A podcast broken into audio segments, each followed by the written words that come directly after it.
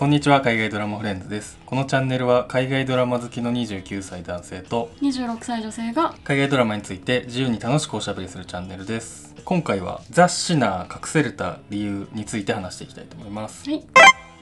ザ・シナー隠された理由は、えー現在ネットフリックスで配信中のドラマシリーズで今シーズン3まで配信をされております、はい。で第4シーズンまで制作が決定をしているということですあ決まったんですかシーズン4、へえ決まってるんだ。で基本的に1シーズン8話はい。で1話40分程度なんで、うんうん。非常に見やすい。そうですね。サク見やすいッと見るのに。見やすいと言えるでしょはい、うで、まあ、シーズン3がね5月に公開されたばっかりなんですけど、はい、まあ、僕らまだ見られてないんでそうですね。今回はシーズン1と2について話していきたいと思います、はい。ちなみに N マークついてるじゃないですかはいはいはい。だからネットフリックスオリジナルなんだなと思いきやもともとは USA ネットワークっていう、有名なね、はい。アメリカのケーブル局があるんですけど、はい、そこで放送されているテレビシリーズあだそうです。で、うん。だからワウワウでやってたんですか、そうですね。あ。でそのテレビシリーズの放送後にネットフリにもう降りてくるっていうことらしいんですけあど毎回。ほそうだから厳密にはオリジナルじゃないんだけど、なんか多分日本ではネットフリでしか見れないから、うん。N マークつけちゃえってことなのはいかなっていう気がするけど、あなんかでも韓国ドラマとかもきっと同じ仕組みですよね。ね、でもなんか紛らわしいからね。完全オリジナルとそうじゃないやつは見分けられるようにしてほしいなっていうのが確かに。ユーザー的にはありますけど。うん。独占だったらつけちゃえみたいな感じなのかな、ね。雰囲気的には。そんな感じしますね。そうそう。でさっきあのおっしゃったようにはい。シーズン1のみワウワウで放送されててでこの時の副題がはい「記憶を埋める女」っていう副題で、へなんで副題もねネットフリックスになってから変更されてたりするんですけど、すね。ちなみにこの「記憶を埋める女」っていう副題は、はい。あのこれ原作が雑誌になってあるんですけどへこの原作の小説の放題が「記憶を埋める女」っていうタイトル。はいはいはい。でペトロ・ハメスファールさんっていう、はい。あのドイツの女性の小説家の方なんですけど、はい。ケルンのアガサ・クリスティとか ライン・カハンはい。の女性版スティーブン・キングとか言われてるそうです めっちゃすごくないですかドイツではもうめちゃくちゃ巨匠の ミステリー作家の小説が原作になってるらしいケルンケルンのアガサクリステめっちゃかっこいいですねケルンのアガサ・クリスティだいぶ強いよね でこのザ・シナーなんですけど、はい。評価もすごく高くって、はいはいはい。例えば、えっと、第75回ゴールデングローブのはい。ミニシリーズテレビ映画作品賞とか、あとはそこその時の主演女優賞とか、あとは第70回プライムタイムエミー賞の主演女優賞あに、そうだそうだ、えーまあ、全部ノミネートなんですけど、はい。えーまあ、されてると。はいはいはいはいなんでね。評価もある程度高いっていう感じですね、うんはいじゃああらすじをちょっと紹介します、お願いします。公式からそのまま読みますと、はい。えーニューヨークの小さな町ドーチェスターで、うん。不可解な事件の謎解きに挑む一人の刑事、はい。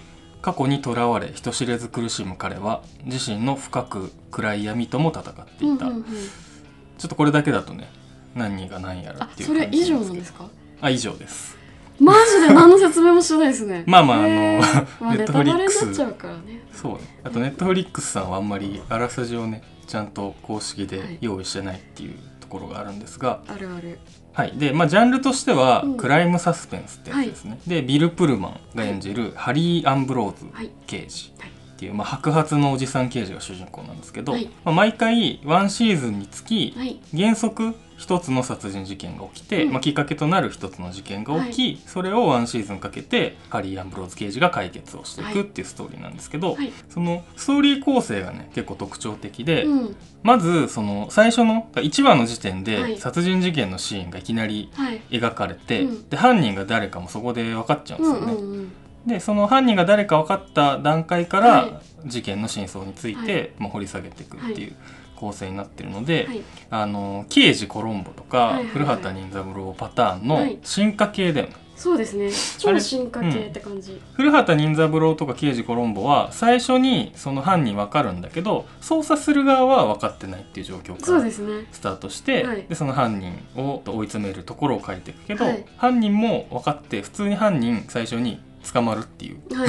そうですよね大体。そう。ところから今回あのザシーナの場合はいはいははい。スタートするから、そこがねちょっと違うっていうか。そうですよね。一番にも犯人捕まるとこから始まりますからね。そう。だからねそこは構成は結構、うんうん。まあ多分小説の通りなのかわかんないけどね。なかなか秀逸ですよね。面白いです。はい。じゃあちょっと最初にシーズン1の方から話していこうかなと思うんですけど、はい。はい、じゃあちょっとシーズン1のあらすじを簡単に説明しますと、えーまずジェシカ・ビールが主演なんですけど、はい。ジェシカ・ビール演じるコーラ・タネッティという女性がうんおりまして、はいまあ、この人が、まあ、もう一人の主人公で、はい。コーラが夫と息子がいる女性で、はいはいはい。まあ、家族で海水浴に行くんですよね。うん。で、まあ、浜辺でシート引いて座ってて、はいまあ、家族でね、うん。えーまあ、団らんしてると。はい。でそしたらそのコーラが、はい。たちが座ってる浜辺のはい。前のところに、はい。ちょっとチャラめの男女4人組が、はい。なんかまあキャッキャキャッキうん。ャイチャイチャしてて、はい。でまあなんとなしにコーラはその男女グループを見つめてるんですけど、はい。その男女グループが、まあ、音楽をかけ始めたんですよ、とある曲をね。そうとある曲を。はい。そしたらその音楽を聴いて急にコーラが果物ナイフではい。突然4人のうちの1人の男を、まあ、めった刺しにすはいると、ってい。うすごい衝撃と的な。衝撃的な これもう開始の最初のほんと10分とか15分とか多分本当にそんなところ冒だよね。頭ですね。はい。冒頭でいきなりその衝撃的な殺人シーンから、まあ、始まって、はい。で、まあ、ここからうん。なんでコーラがはい。そんな事件を起こしたのかっていうのを、はいまあ、アンブローズ刑事が解き明かしていくというのがシーズン1です。はい。もうその時点で結構引き込まれますそうよね。ですね。しなんかやっぱコーラは、うんもう言っちゃうとその自分がなんでそのうん人を殺したかわかんないっていう、結構不思議な状態からうん。1話スタートするじゃないですか,、うん、その辺もそうだね。確かに。全然ない何かをすごい凄まじいことがいきなり起きるんですけど、うんうん。何が起きたか全然わかんないっていうのが結構冒頭かなり私は引き込まれましたね、確かに。犯人側もなぜなのかが理解できてないっていうところもそっか、はい。特徴的ですよね。あまあ刑事が結構僕はアンブローズ刑事が魅力的だなって話を結構したいんですけど、大統領。大統領。えインディペンデンス・デーの大統領じゃないですか。ああそうなんだ。ンあの超有名な演説の人。あー、はいはいはい。あそうか。そうそうそう。なんかあ今こんな感じなんだと思ってすごい超余談なんですけど。それちょっと気づかなかったわ。確かに顔並べると、あーみたいな感じしますなるほどね。はい。ででそもそもなんだけど、はい。その要は1話でまあ浜辺で殺人を犯してはい。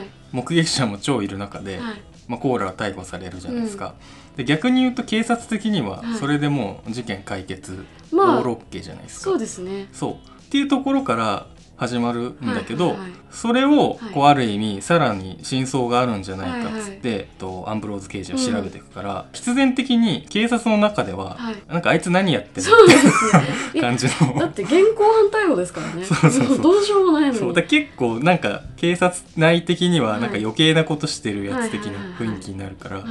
孤独というかね、うん。変な人扱いなんですけど、で実際まあ変な人っちゃ変な人っていうか、そのまあ変わってて、うん。でそこは僕はすごい魅力的だなと思ってるんですけど、はいまずその本人のプライベートが、い。まあ、あんまりうまくいってないうんんですよね。うん、。そうですね、うん。まあ、主に夫婦関係がはい。うまくいってなくて、はい。奥さんから、はい。まあ、別居を突きつけられてるみたいなうん感じなんで、まあ、そういうのもあって、うん。まあ、ちょっと精神的に不安定なんですよね。はい。だしなんか不倫相手がいるんですけど、はいあのまあ、SM プレイ的なね、はい。ことをしたりとか。過激なね M, M 側なんですけど、はい。彼は。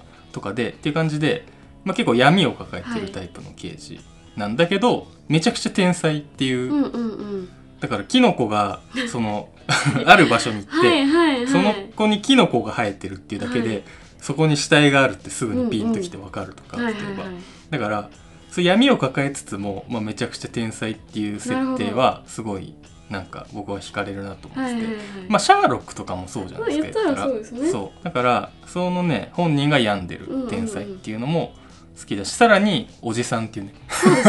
もちろんその俳優さんだからかっこいいんだけど あのそうめちゃめちゃかっこいいんですけどね。普通の白髪のひげのおじさんっていうところもなんか最近にしてはねそういう渋くてねいいなって思ってたりとか。はい。どうですか？そうですね。なんかやっぱそのさっきもちょっとちらっと言いましたけど、うん。その最初から犯人が分かってて、うんうん。まあ、そこの動機を追いかけていくっていう展開、うん。でこのドラマのすごいところってなんなんだろう。その真実の内容がなかなか見えてこない、うんうん結局ミステリーって割と大体途中で、まあきっとこうだろうなみたいなうん予想ってある程度つくと思うんですけど、シーズン1に関しては私は全然それがなくて結構なんだろう7話とか8話最後まで何があったかちょっと分かんないというか、まあ、もちろん真実がねちょこちょこちょこちょこ小出しで出てくる、まあ、そのコーラ自身も記憶喪失だし、自分が何でやったか分かんないっていうのも大きいと思うんですけどうん。なんかその一番そのなんで予想がつかなかったかっていうとうん。実際こう明らかにされる真実がうん。ちょっとやそっとじゃ思いつかないようなこうむごい内容だったってことじゃないかなと思って、なんかそんなことある？みたいな、だからみなんだろうな。ちょっとこう事実系ルポというかなんかルポもののウィキ読んでるみたいな。あなんか未決別熊そう事件無形別熊事件とか なんかちょっとだけ前提の事実を知っててまあこれからむごいこと起きるんだろうなうん。みたいな読み始めてったら、うん。なんか想像した以上のむごい展開が待ってるみたいないうなんだろうな。絶対に自分じゃ思いつかないようなことが起きるっていう意味で結構初めて見るタイプのドラマだったかなというか。でもそういう意味では超秀逸なサスペンスってことですよね。いやそうですよね。先がそんだけ見えないっていうのなんか、うん。はじ初めての体験ぐらいは、うん。だってうんあんな辛いことが起きるってなんか、うん。あんな辛いことってなかなか自分の想像で思いつくことじゃないじゃないですか、だからなんだろうな。うん確か親の虐待とか妹の体が弱いとか、なんかその薬を打たれてしまうとかうん。なんかいろんなことが一個ずつの、うん。なんだろう闇が深すぎて確かに。なんか全然まあね思いつかないっていうのがうん怖かったなっていう、そうね。面白かったですね。コーラのね実家に結構秘密というかね、はいはいはい。があるんですけど、はい。まあ、まずお母さんが、はい、あの言ったらキャリーの母親的な感じのね怖さがあって、はい。すごいこう狂信的なキリスト教はい信者なんですけど、超絶経験のそう。だからそれをまあ娘たちの教育にもそのまうんま注入してて、はい。だからコーラの妹がはい。生まれた時からはい。すごくこう体が弱くって、はなんとかはい。その妹を治してやりたいと母親は思ってるんですけど、うんうんうん。はいなんかそれもいろいろねじ曲がってコーラがのせいで妹がそう。弱体が弱いみたいななんかよくわかんないんだけど。コーラのお祈りというか新人の深さが足りないから妹がこうなのみたいな。とななんかわけねえだろみたいな。コーラが生まれた時にはい。全て妹の分のはい。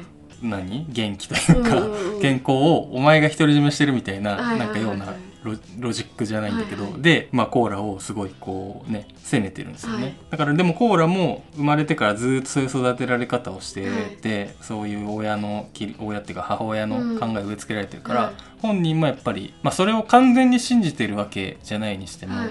結構それで自分をね責めているようなところもあった自己りとか。肯定感すごいそうそそうそう、ねっていうので、はい。あの家庭はなんか辛いですよね。あの家庭は家庭で辛いですね、うんうん。だから本当に一個一個の事実が結構辛かったし、うんうん。なんかその組み合わされ方も結構複雑じゃないですか、うんうん。だからなんかお家が経験だったから、うん。コーラがなかなか家を出れなくて、で初めて出会った相手がうん。悪いやつだったから、うん。ああいう事件に巻き込まれちゃったみたいな、いやそうだから本当それはさ世間知らずって本当に怖いなっていいうやかさそうですね。なんか そのああいう閉ざされた環境にはい。いたゆえにあの世間というか人を見る目を養われなかったせいで、いきなり明らかにあんなに、何、まあ、悪そうっていうか明らかに付き合っちゃいけないタイプうの人間と人間と急に付き合ってしまってみたいなさ、だからあれはすごいなんていうかねやっぱああいう極端な教育はいいことは生まないですよね。うんって思っちゃいますよね、でちょっと面白いのが、はい。そのそれに対して、はい。まあ、妹は確かにずっと実家にはいはいはい。いて、でもう本当に軟禁状態ですよね。そう本当に確かにもうギリギリ来てるぐらい体がもう悪いから、はい。もうずっと家にいて学校とかも行かないまま、ん多分はい。18とかだっけ、はいまでいるんだけど、はい。こうまあ、でもやっぱ妹はだから性格的には実は姉より全然積極的でそうですね。そう。だから結構姉にねいろんなことをけしかけて、うんうんうん。デート詐欺みたいな、うんうん。なんか今でいうマッチングアプリみたいな、はいはい。まあパ使ってで お金だけみたいな、はい。もらうみたいなのをちょっと一緒に考えてやらせたりとはいはいはいかみたい。なちょっとそういう、まあ、ユニークって言ったらまうん。あ犯罪なんてあんまりなんですけど、うん。みたいなところがあったりとか、はい。っていうのでだから本人もすごい本当は元気だったら外に出ていろいろ遊びたいっていうふうに思ってるから、まあ、ある時その本当にお願いって言ってはい。コーラに、まあそのコーラがそのね悪いやつをちょっと付き合い始めた時に、うんうんうんバーにね妹を連れてくんですけど、はいはいはい。まあそこでまあいろいろ事件が起こるっていうことなんですけど、うん。そねその時のあの妹の振る舞い方がもうあの 18にして初めて外に出てバーに来た人間と思えないぐらいめちゃくちゃコミュ力高いですよ。パリピでしたよね 完全に。すぐにもう仲仲良くなるし あすごいですよね。そんななんか振る舞いとかはい対応どこで覚えたのそうなんですよっていうぐらいにそうだってあのうち多分本とかしか読ませてくれないじゃないですか、どこでそんな知識をみたいなぐらい。あでもね PC は持ってた。あそう PC 持ってんのか。そうだから PC でもしかしたらそういうまあドラマとか、ね、ドラマとかね見て見ていろんな情報をね手に入れてたのかなと思うけど、はいはい。でそれだけにねあの妹ちゃんをちょっと体さえね悪くなければっていうのでええ。悲しくなりました思いけど、ますね、うん。あとね私このドラマ見てて、うん。結構結構爽快感があったなと。へ思って、え爽快かなんか複雑じゃないですか、うんあと、うん。そのコーラがなかなかいろいろ思い出さないっていうのもあって。確かに確かに。なんか一個一個の事実がつながった時にうん。うわーみたいな、うんやっと進んだみたいな、あー。なんかあの結構私はあの爽快感結構楽しくて。例えばなんかフランキーの実家で壁紙剥がした時にあのフラッシュバックでずっと出てきた絵柄が出てくるとか、あーはいはい。あとあのクラブ？あの会員制クラブのうん。階段を見つけた時とか、うん。なんかか何が起きるか分かんないんだけどこれ絶対前進してるみたいなワクワク感が、うんうん。個人的にすごい楽しめて。あなんかこのじりじりと進む上にその待ってるものが複雑なんでうん分かるたびに何かものすごく嬉しいっていうのが確かに。結構シーズン1はあったなって。しかも謎がその分かるプロセスとかもさ結構こうさりげないっていうかさ、はい。あんま説明的じゃないだけにさ、なんかこうそこも映画っぽいっていうかさそうですよね。スマートです。スマートでした、なんかセンスいい感じがしましたね、うんうんうん説明しすぎでもないし、うんうん。かといってなんか足りない感じもなくそうだね、全部が割とすっきりして、うんいやシーズン1すごい良かったしコーラ役のねジョシカビールの演技がねあうん。のすごい良かったなと、あと。そうですね。あのガリガリなんだけどよく見るとゴリマッチョみたいな。あの体あの不思議なね体がねあの体型なんか結構今改めて振り返ってみるとすごいすごい不思議な見た目してたなと思って。なんかあの疲弊してもう完全にやつれきってるみたいな体型でもあるしなんかフラッシュバックで出てくる時のあの若者の体型でもあるしみたいな。うん。なんかこう絶妙ななんかしかも年齢不詳な感じだし存在感がすごくて、確かに。なんか回想の時の見た目はね全然若く見えたしそうなんねですよ。だからなんかあの説得力というかあの女優さんの存在感の強烈さというかうんが一個あのシーズン1は魅力的だなと。本人はさだからすごいこう何ヘルシーな人でめちゃくちゃ、うんうんうん。あの筋肉あるんでバキバキなんだよね。だから本人の体ではあるんだけど、はい。痩せてるからさ、はい、やつれてる感じの見えるし、はい。だけどなんか今急に思い出したんですけど1話で海水浴に行く時に、なんかちょっと泳いでくるわみたいな感じで、上着脱いではい。泳ぎに行くんですけど、はい。なんかさだからもともとは結構そういうスポーツ好きな人だったのかな。のあっていう物語。確かに。確かになんかちょっと泳いでくる。ガチめの泳ぎに行くでしたよねあの一言は。確かにだからそういう意味であの体は決して矛盾してない、あの矛盾してるわけではないってことですか、うん。わかんないけど。ねえ。ジャスティン・ティンバーレイクの奥さん。あリアルで。リアルで。ああそっかそっか。全然関係ないですけど、なんかね。知らなくてびっくりしました。その辺結構ウィキペディア見るとねそう。恋愛関係がね割と豊かみたいですね。豊かな女優さんですけど、はい。うんあのねあのこのシリーズずっとプロデューサーの名前にもあのクレジットされてますしね。そうなんですよね。でもそれもすごいなと思ってなんかいい女優さんなんだろうなと、ねどういう関わり方なのかわかんないけど、はい。クレジット入ってますよね、はい、うん。なんか結構その辺もねうんうん。新鮮な感じでした。まあそんな感じですかね。はい。じゃあシーズン2について次を話していきますか。お願いします